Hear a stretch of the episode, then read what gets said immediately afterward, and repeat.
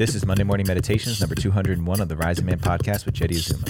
All of the best solutions begin with a steady hand.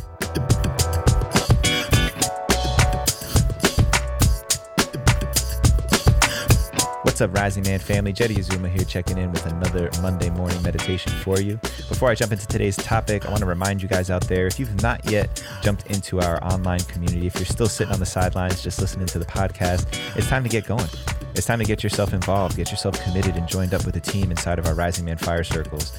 This is our virtual network of men's teams all over the world. We've got over 60 guys in our community now who are fighting for each other, clarifying their vision, and getting themselves on the path of becoming the men that they want to be. So if that's something that you want for yourself and you're interested in that, head over to risingman.org slash fire circles and get yourself registered today. All right, without further ado, today's Monday morning meditation is working with the nervous system to maximize growth.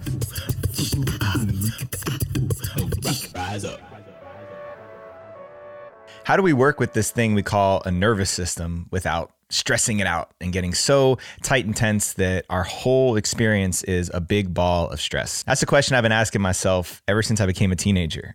And I kind of wish that the nervous system was something that other adults who have trained their nervous system gave us a manual so that we could learn how to drive it. Right, it's like having a high performance machine, but I have no idea which knobs to turn. Think about getting into an airplane for the very first time, sitting in the cockpit, and somebody saying, "Okay, now I need you to fly this huge hunk of metal, and I'm not going to tell you how to do it, and you're responsible for all of the other lives, including your own, on this plane. It's scary.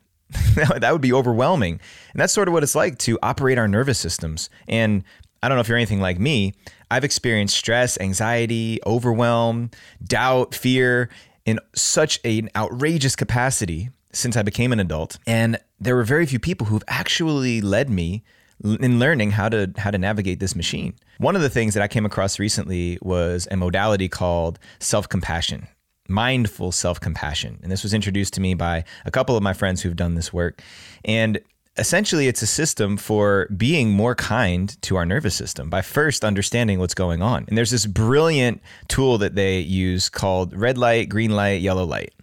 And this is a system for looking at the spectrum of stress and strain that we put on our nervous systems. For the longest time, I have been terrified of getting soft, of being lazy, unmotivated, unproductive, which means I've leaned towards the red light end of the spectrum. Red light is I'm constantly putting my foot pedal to the metal. I'm constantly leaning on the gas because I'm terrified that if I let up at all, I'm going to get lazy and become unproductive. The other side of that spectrum in the green light is being a little more carefree, unstructured.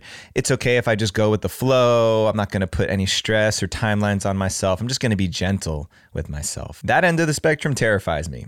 I don't know where you lie on the red light to green light spectrum, but the reality is, is that both ends of that spectrum have something that's really powerful for us to learn, something powerful for us to lean into and also inherently that none of these zones are are inherently good or bad. They just are. And the yellow light zone is where the most opportunity for growth is. I'm not quite comfortable, so I'm not quite in my green zone. I'm not comfortable with my, the circumstances around me, with the level of edge I'm leaning into, but I'm also not pushing myself into this tense, overwhelmed, contracted state of my nervous system. The red lighters out there need to lean a little bit more towards green in order to land in that ideal yellow zone. And sometimes we need to go all the way to the green zone, just give ourselves a break. Say, hey, I'm just going to give myself a day or two days or three days to just listen to my body and give my body what it wants. It wants to take a nap, go for it. Wants to watch a couple movies on Netflix, go for it. Be gentle, be relaxed, soften. So much medicine for me in leaning towards that green light end of the spectrum, even though it's been uncomfortable because again, it goes against all of my red light tendencies, but it's taught me that I can go into that green zone without completely compromising my whole life and my whole vision. That's the story I tell myself to stay in the red light zone. And for the green zoners out there, put, putting some a little more challenge on your plate, leaning into that edge, declaring some strong commitments, putting some timelines and timetables on yourself, creating accountability by telling people what you're up to. That's going to move that needle from the green light end of the spectrum closer to the red. And that ideal zone for growth again is that yellow light in the middle. I'm not quite comfortable but I'm also not stressing and straining my nervous system so that I'm tweaking and freaking out. And this is what happened to me just a few months ago was I was so anchored in my red light zone And I was so resistant to softening and allowing things to be a little more easeful at times for myself that I was waking up at three o'clock in the morning with my heart pounding out of my chest.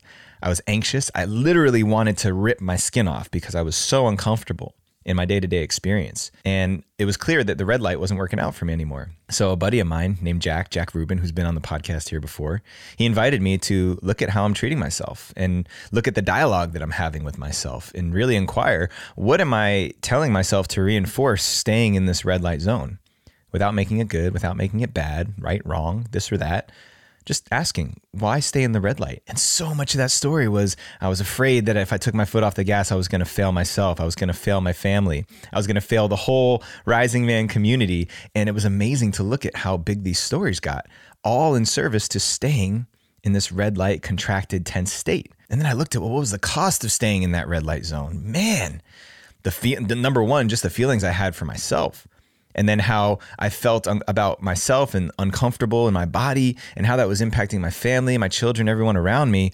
And I was like, wow, what would it look like if I leaned a little bit more into the green zone or found a nice middle ground in the yellow? And that's been big work for me. And so I invite you guys to think about this. Where where do you tend to orient yourself on the light spectrum? Are you more of a green zoner where you stay comfortable, you don't put too much challenge on your plate, you don't make too firm of commitments or timelines for yourself? Are you more in that yellow zone where you're not stressing yourself out to the point of overwhelm, but you're not exactly comfortable or playing it safe either? Or are you in that red light zone where you're constantly leaning into your edge, constantly maxing out your nervous system, putting yourself into fight, flight, or freeze mode over and over again? And where would you like to be? It's a really important point of inquiry. And then to go a little bit deeper, why? Why do I find myself in that green zone? What am I afraid of? What am I avoiding? What beliefs do I have about myself? Why do I tend to veer into this red light zone? What do I fear is going to be the outcome? What do I think is going to happen to me? What's it going to mean about me if I lean a little bit out of that red light zone. Inquire, ask these questions about yourself, and approach it from this compassionate place of curiosity, wanting to understand yourself a little bit better, just the same as you would want to understand somebody else objectively who is talking themselves through this situation. But to look yourself in the mirror and ask yourself these questions and really look at objectively what is going on here. Is this aligned with how I want to be?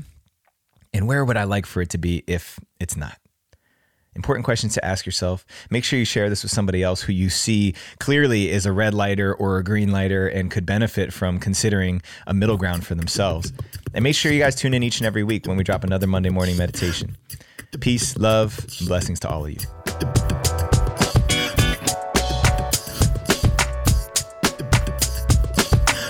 All right, y'all. For everything Rising Man, make sure you head over to risingman.org. Please subscribe to the podcast wherever you're listening to us and subscribe to our YouTube channel, youtube.com slash the Rising Man Movement. Big love and appreciation and gratitude to all of you out there who support Rising Man in every way that you do. We've been going through some massive growth inside the community here on the podcast and everywhere else. So thank you for you playing your role in that. Much love. And until next time, rise up and claim your destiny.